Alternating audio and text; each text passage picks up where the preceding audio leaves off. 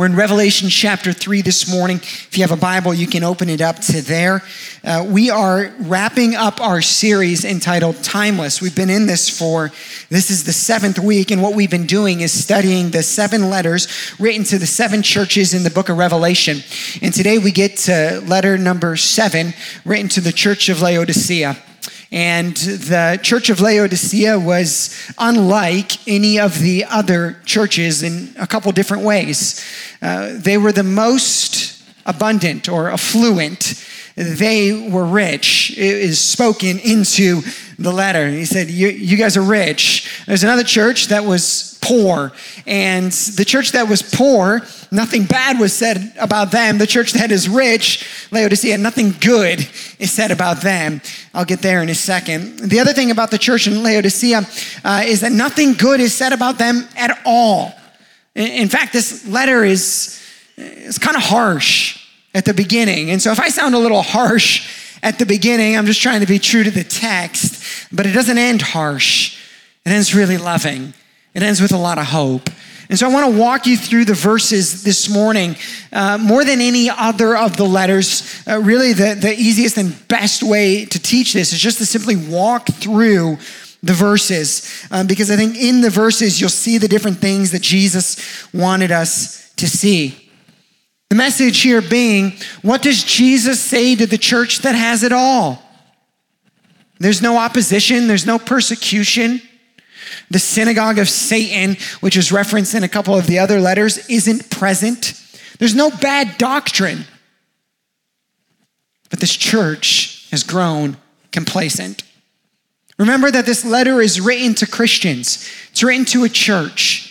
It's not written to non Christians. Therefore, the words are not written to non Christians. And so, if you find yourself not in Christ this morning, the tone of harshness that you might hear isn't really directed to you. The instruction to you is simple God loves you. Step into relationship with Him. This is a letter of correction written to people who are already in Christ, who are already professing faith in Christ. And the invitation to the end is to that group as well. So, what does Jesus say to the church that has it all? To the people that have it all? He tells them to be stirred from their complacency. This is how he says it.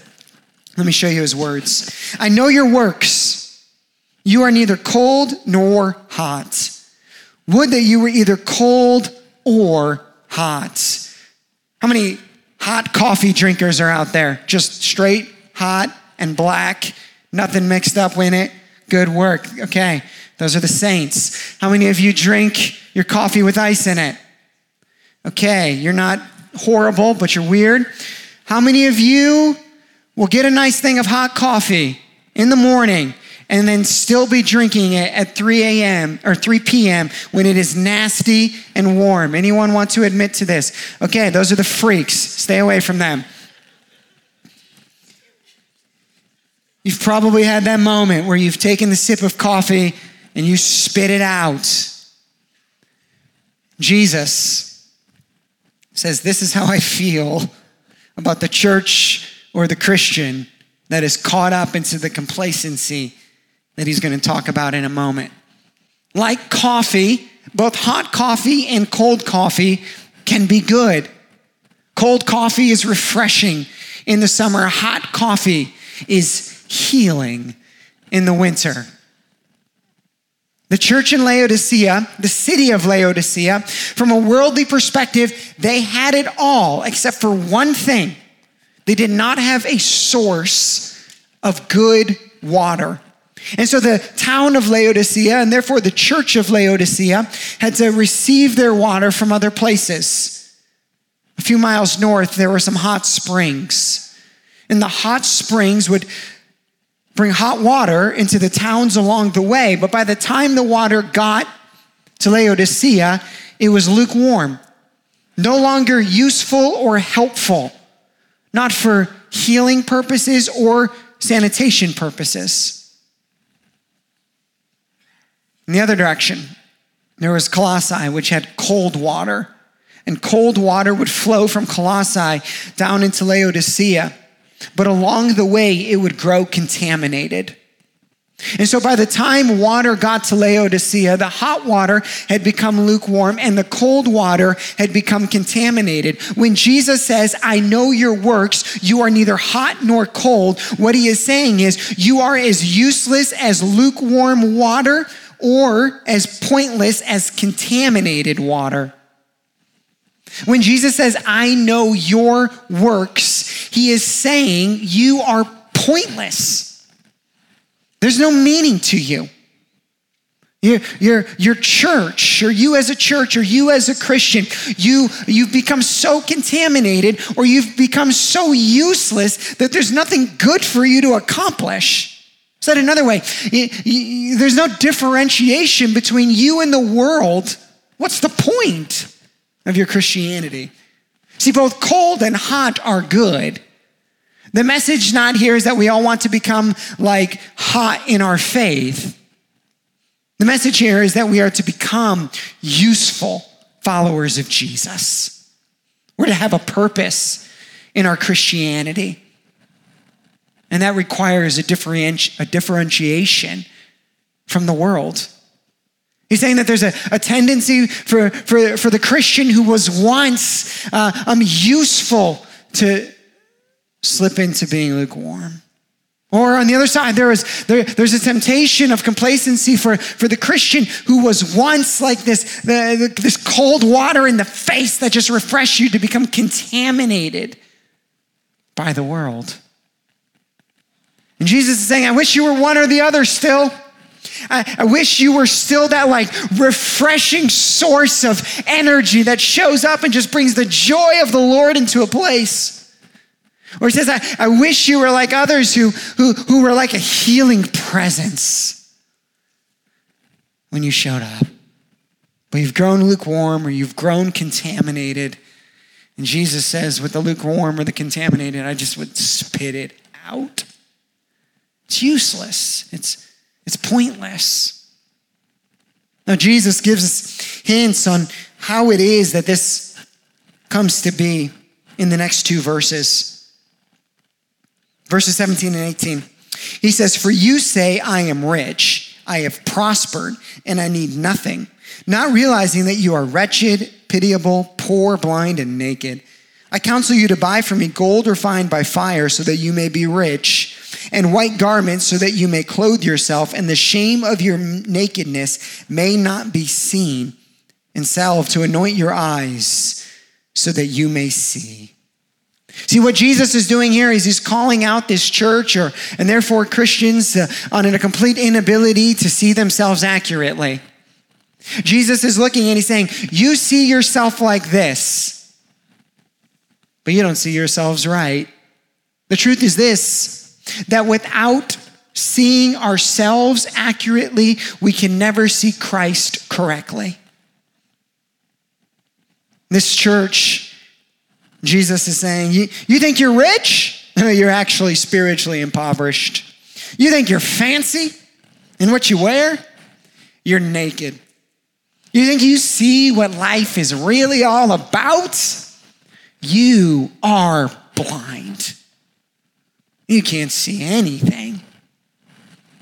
Jesus is looking at this church that is sunk into this time of complacency and he's saying, in your complacency, you have created like this false identity of who you really are. But I, Jesus says, see right through it. And he calls him out on it. Now, in the way that Jesus calls him out on it, he's doing it in two different ways. The first thing that he's doing is he is affronting their cultural bias. See, this letter is specifically written to the church of Laodicea, and the um, things that Jesus brings up are specific to this city. This town of Laodicea is known for three types of industry banking, textile or fashion, and medical. Riches, health or medication, and clothing. And so the city that has it all because of these three industries It is easy for any Laodicean to think, yeah, I'm rich. Yeah, I've got good clothing. And yeah, we have the most medically advanced technology, the salve for the eyes. Of course, we can see. People actually come to Laodicea so that they can become rich, so that they can buy clothing, so that their vision can be restored. Jesus is, is, is affronting their cultural bias. He's doing it in such a way uh, that would, of course, hit any one of them. These are cultural phrases that would have made sense. Let me try to help us out here. This would like be saying to a young person in today's culture, like, hey, young person, you, th- you think you're woke and you know everything? You don't even know how to buy your own car insurance. Jesus is saying, nope, you think something, but it's not true. Hey, person with so many friends on social media, you think you're so well connected? You don't have a single person to call when you really need it. Hey, Christian, you think you understand sacrifice? You lose your faith when you can't find a parking spot. Jesus is calling them out. Laodicea, as I said earlier, was labeled rich, and no commendation was given them. Smyrna, they were called poor, and no condemnation was spoken to them. Jesus is bringing up the question which one would you rather be? Would you rather have all the riches of the world and no spiritual wealth, or all the things of Christ and nothing of this world? Let me ask which one would you rather be? Really? Which one would you rather have? All of the riches of the world and none of the things of Christ? Or all of the things of Christ and none of the things of the world? So Jesus points out three things here that are pulling them into this complacency. And as he's doing it, the second thing he's doing is he's, he's pointing uh, to the spiritual over the physical. See, what the church of Laodicea is really guilty of is they've uh, are, are simply living a physical existence, a worldly existence without any spiritual understanding. And the way they're living that worldly existence, they're saying makes them spiritually okay. And so Jesus is going to point past the things of the world that are building their identity to spiritual realities. He does this first, and well, let me just read verse 18 to you again. He says, I counsel you to buy for me three things gold refined by fire, so that you may be rich or truly rich, and white garments, so that you may clothe yourself, and the shame of your nakedness may not be seen and salve to anoint your eyes so that you may see. Again, as a reminder, he's saying to Laodiceans, You're poor. They're saying, No, we're not. We've got all the money in the world. You're naked. Are you kidding me? Look at my fit. Isn't that how the kids say it now? Somebody said that to me the other day. They're like, Nice fit. And I was like, I really don't know what you're saying right now. Then they explained it to me, and I felt very cool. The third thing saying, so that you may see. And they would say, whoa, whoa, whoa. People come to this city so that they might see. What do you mean we can't see? Jesus says, Why don't you buy these things from me? By the way, these three things that Jesus says you ought to buy from me are also three things that he promised to give to the other churches. It's as if Jesus is saying, Hey, you church that has all this money, that has all of this stuff, that has everything, but oh, you have nothing that really matters. Why don't you take all of that stuff that you have and why don't you cash in your chips for what really matters? And see, of course, we know that we can't buy the good things of God. They're a gift, it's the grace of God. It's the only way, the grace of Christ, that we can get anything of spiritual value. We certainly can't obtain it, earn it, buy it on our own.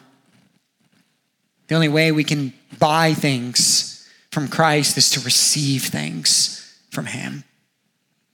And so Jesus is trying to push back the, the, the, physical reality that they have used to build their spiritual identity. And he's trying to point them to spiritual things. The first is gold. He's saying buy gold, but, but not the kind of gold that you think, like you're not trying to play some currency exchange game here to make more money. He's saying, no, get the gold that's refined by fire. And all through the scriptures, the gold that is refined by fire is godly character. Jesus is saying instead of pursuing wealth, which might make you or cause you to slip into spiritual complacency, instead of pursuing that, pursue godly character. Like if your pursuit of money has taken center stage over your pursuit of God, you need the refining gold. If your acquiring of money hasn't made you more generous, you need the refining gold. If you have a plan to grow more wealthy, but not a plan to grow in Christ, you need the refining gold. Jesus looks at his affluent church and he says, You have elevated wealth and you have downgraded godly character.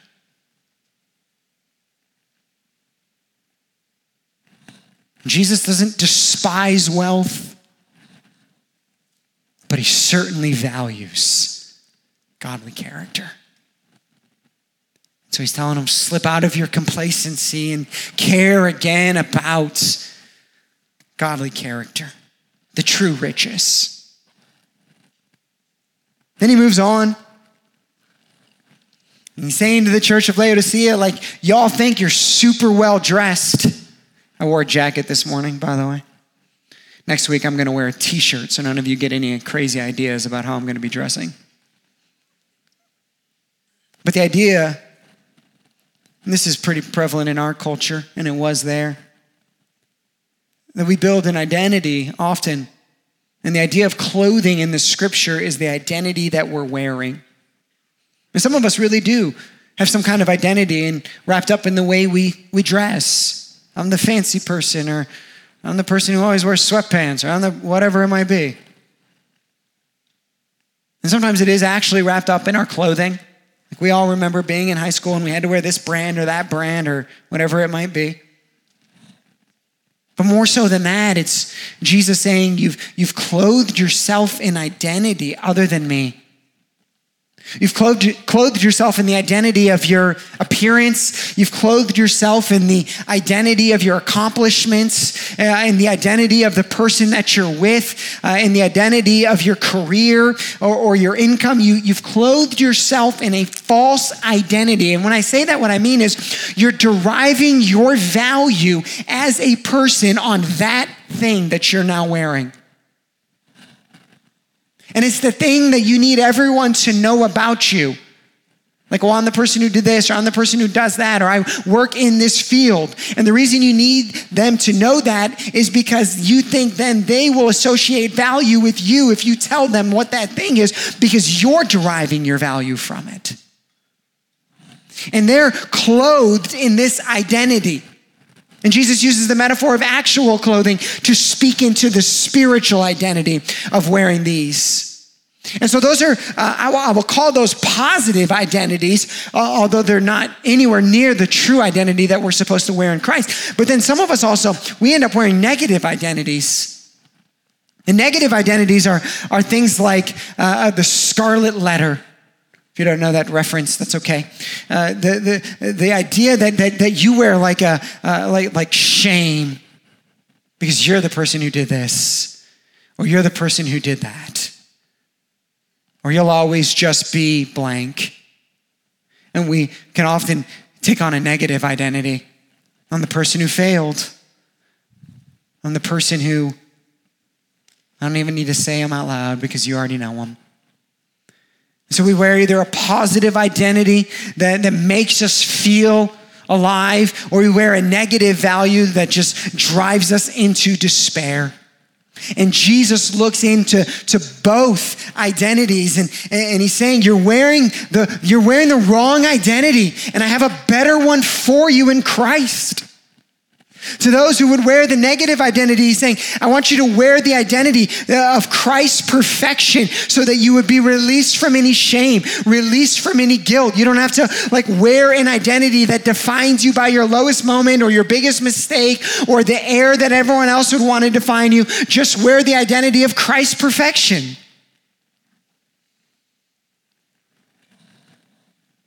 But these this church has slipped into complacency by the wearing of the false identity.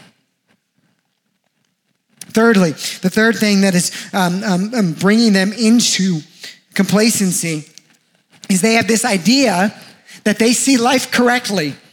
That, that their perspective and their view is right. And, and Jesus says, Man, you, you think you can see? You think you see everything right? But you're blind. You need the salve. Like, if you have great vision of where your business is going, but you have no idea where your heart is headed, you need the new vision.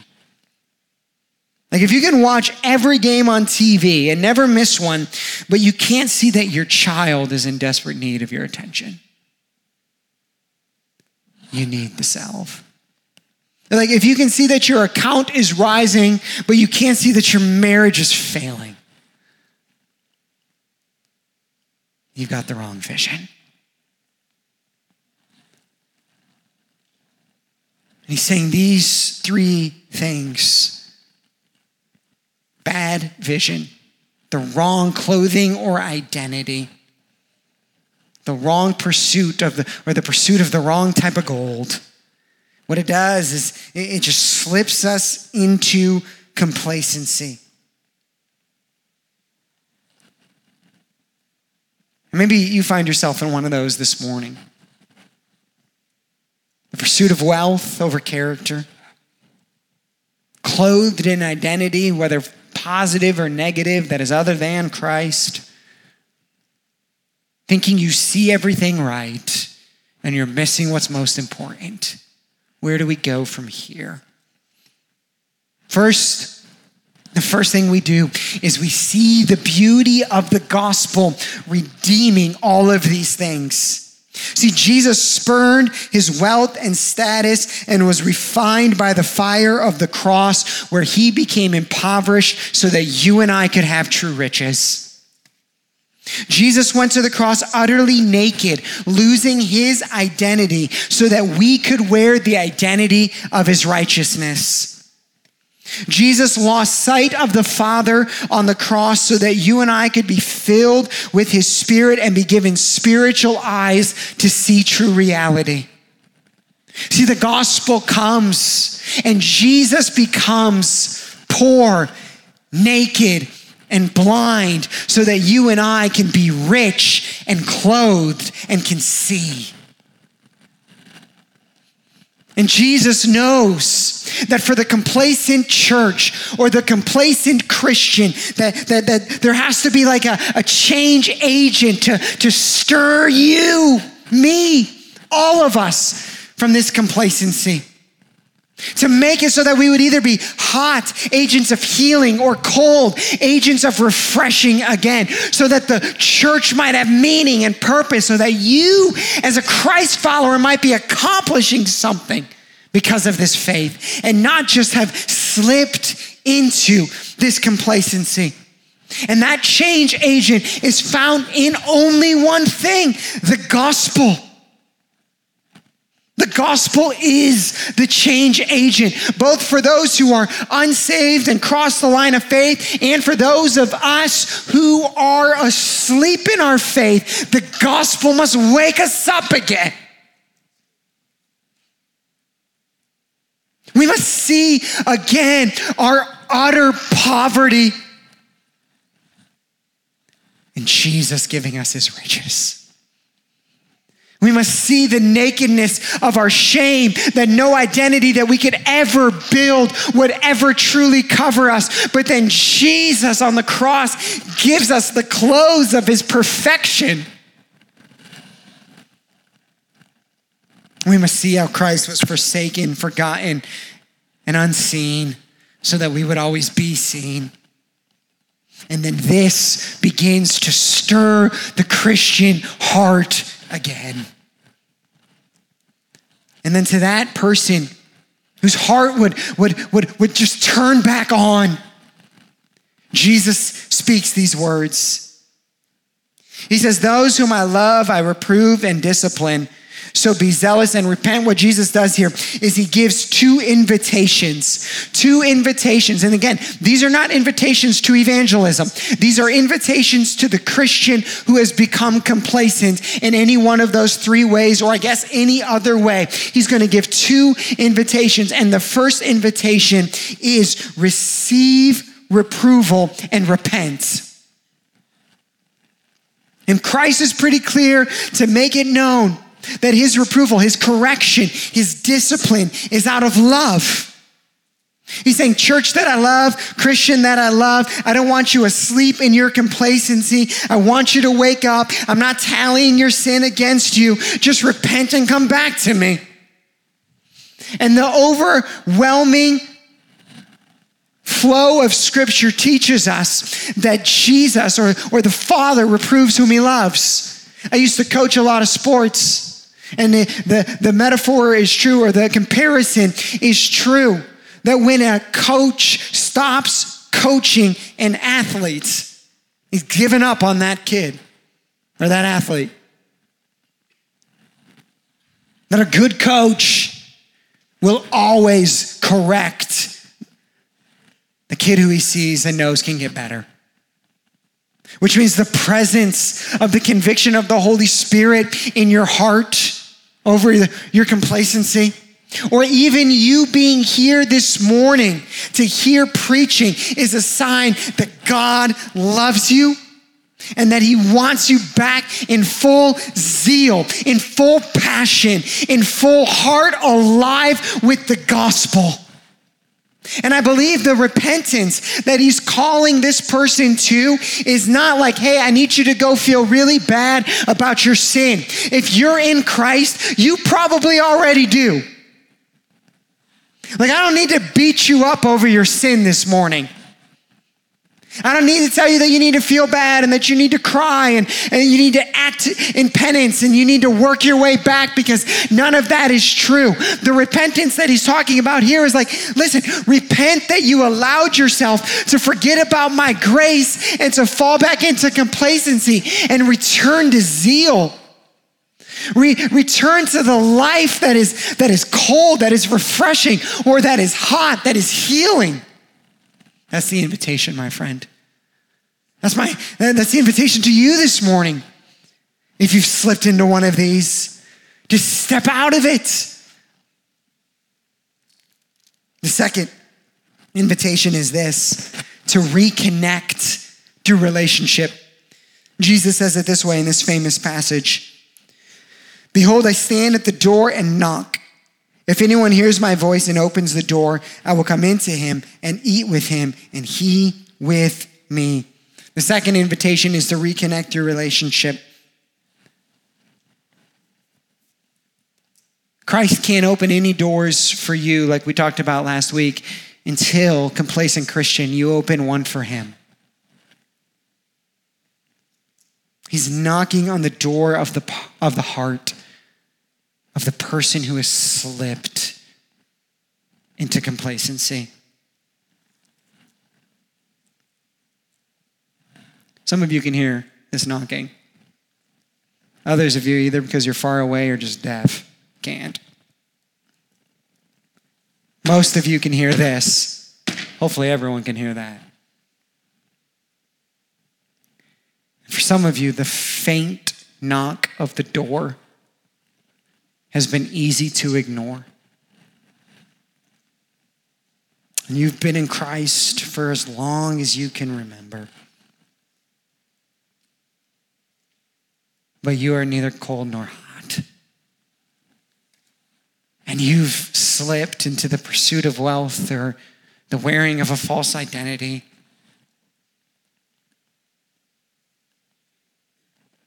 And you're just sitting in it. What I want this morning to be is a really loud knock. That the, the, the king of the universe, Jesus, is just like, he's standing right there and he's knocking on the door and he's like, just let me back in. And what he wants to do, it says, is he wants to eat with you. Now, if it was like, I, I stand at the door and knock and let me in so that I can beat you for your sin, I understand why you might keep the door shut. The other day, somebody was knocking on our door, and I went out, and it's obviously because of the environment that we live in, but there's this person sitting in like this like overcoat and like a big black mask on, like staring into my door in my house. And I was like, Am I supposed to open this door to this person? Like any other year other than 2020, I would never open the door. And I opened the door, and he's like, Hi, I'm with Spectrum. And I was like, You look like you're gonna kill me.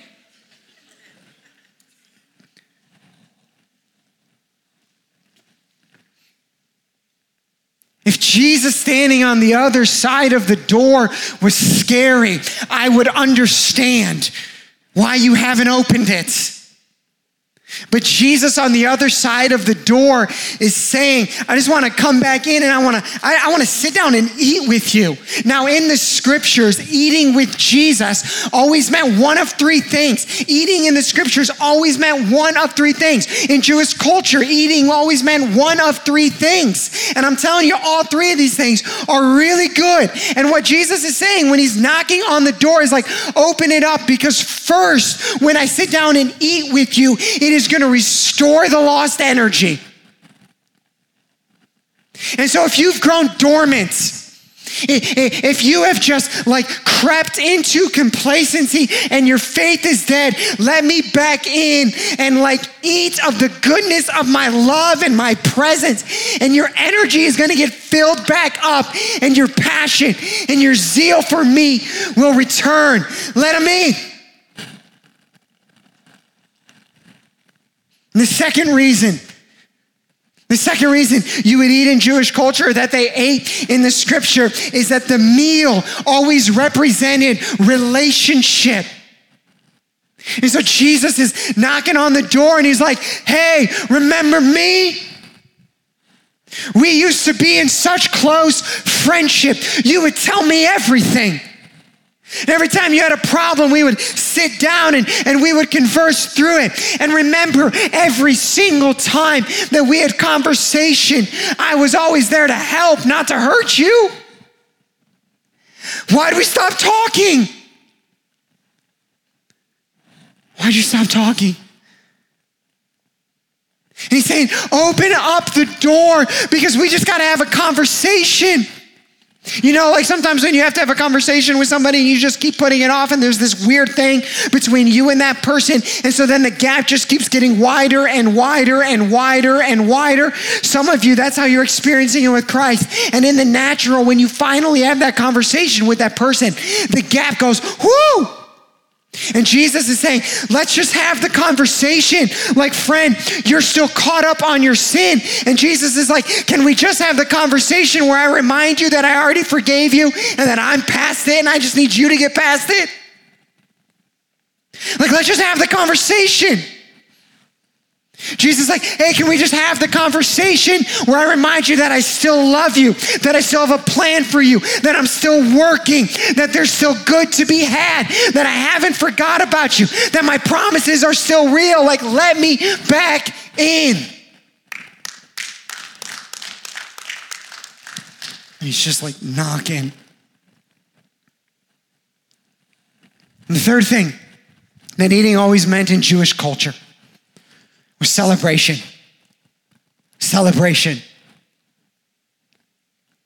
Now I ask you, how counter is this to the normal message of religion that tells thee complacent Christian or the, the non Christian that God wants to come in and he wants to beat you into submission. No, Jesus is saying to the Christian who has slept, uh, um, that has snuck into uh, complacency, Jesus is saying to that Christian, let me back in so that you and I can celebrate. Celebrate what? Celebrate the fact that Jesus already did all of the work for your salvation on the cross. How about that one? Celebrate the fact that in the goodness of Christ, He can work out all things together for your good. How about that one? Celebrate the fact that because Jesus was forsaken on the cross, you and I can always be in relationship with the Father. How about uh, celebrating the fact that in Christ we don't have to worry because He's always going to take care of our needs? Jesus is like, let me back in. We've got like a celebration, we've got a party. I know you're stagnant right now, but you're going to uh, eat of my presence and of my love, and we're going to rekindle relationship, and then we're going to celebrate where it is that you're going. And my friend, if you have, have if you have found yourself in this place where the zeal of your faith is dead,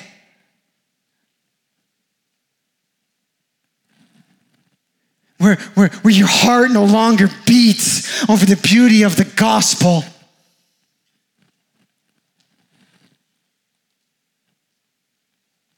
Or whether if you're in church or not doesn't matter, but if you miss the game, it does.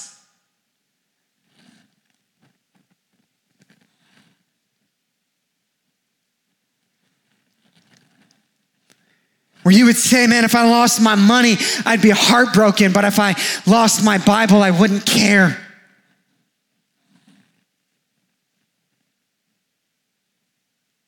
Where you wear around an identity that in a minute, in a second, could be stripped from you. But have forgotten the eternal identity of Christ. If you have found yourself in any of those places, He is knocking. Let Him back in.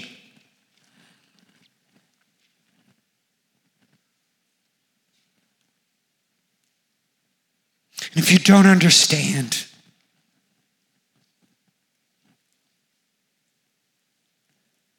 the level of fervor I plead with you.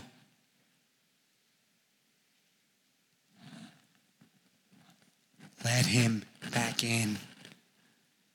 Because I don't think you're seeing things correctly.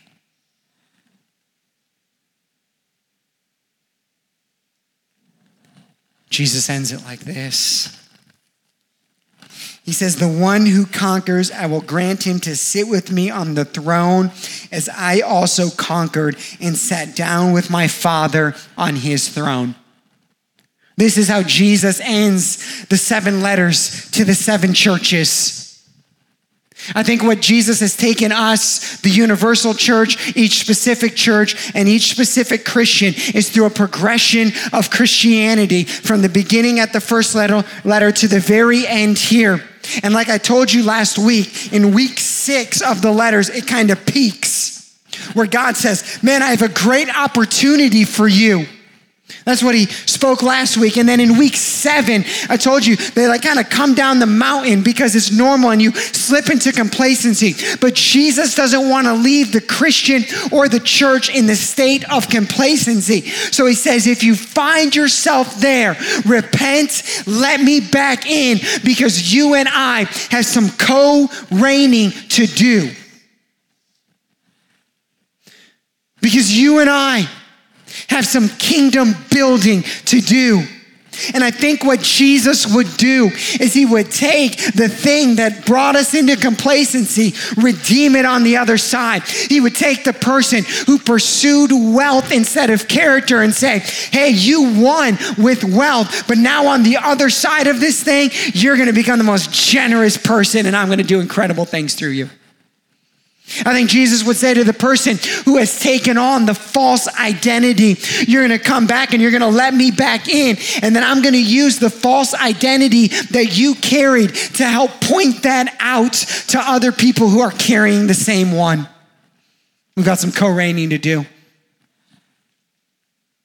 And I think Jesus would say to the person who began to see all of life through their own perspective that when you walk back through this, the repentance and the return to relationship around the table, eating with Jesus, he's going to say, I'm going to give you eyes to see things that you've never seen.